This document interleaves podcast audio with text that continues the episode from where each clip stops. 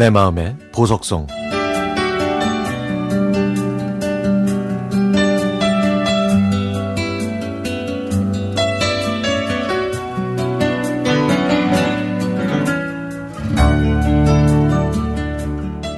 제 둘째 딸은 코로나가 시작된 작년에 대학교에 입학했습니다. 그래서 대학의 낭만도 느껴보지 못한 채 온라인 수업으로 대학교 신입생 생활을 시작했죠.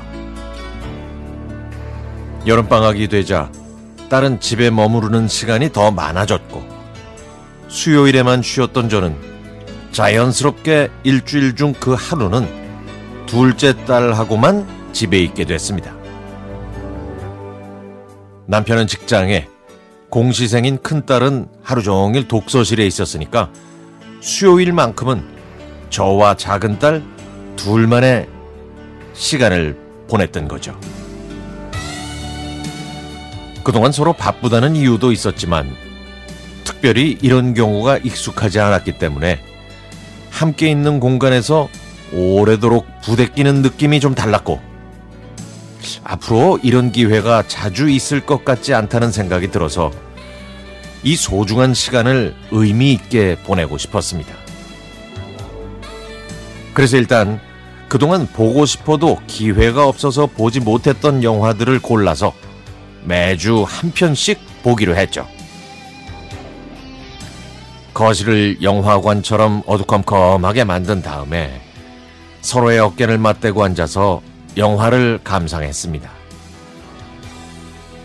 여러 편의 영화 중에서 특히 기억에 남는 작품은 알파치노가 주연한 여인의 향기와 캐시 베이츠 주연의 스릴러 영화 미저리였습니다. 두 작품 모두 오래됐지만 왜 지금까지 회자되는 그런 명화인지 충분히 알 수 있는 영화였죠. 딸은 여인의 향기를 보고 눈물을 흘렸고 저도 깊은 감동을 받았습니다. 영화의 마지막 교내 강당에서 보여준 알파치노의 연기는 정말 잊을 수가 없는데요. 제 인생을 다시금 되돌아보게 만든 명연기였죠. 그리고 미저리를 볼 때는 이웃에게 민폐를 끼쳤을 정도로 고래고래 소리를 지르다가 입을 틀어막기도 했고요.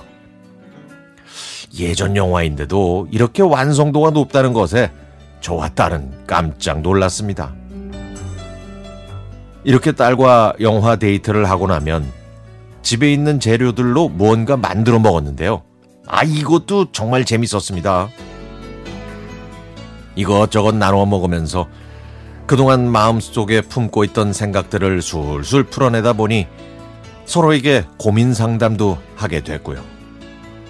그러면서 딸이 제가 생각했던 것보다 훨씬 더 의연하게 잘 성장했다는 걸 깨달았습니다. 이제 딸아이와 쌓은 돈독함을 가슴에 품고 더 건강한 삶을 살았으면 좋겠습니다. 날씨는 추워지고 코로나는 여전히 사라지지 않고 있지만 따스함을 함께 공유하는 우리였으면 좋겠습니다. 제 예쁜 딸과 함께 감동스럽게 봤던 영화 여인의 향기에 흐르던 그 음악 저희 모녀의 고속성으로 신청합니다.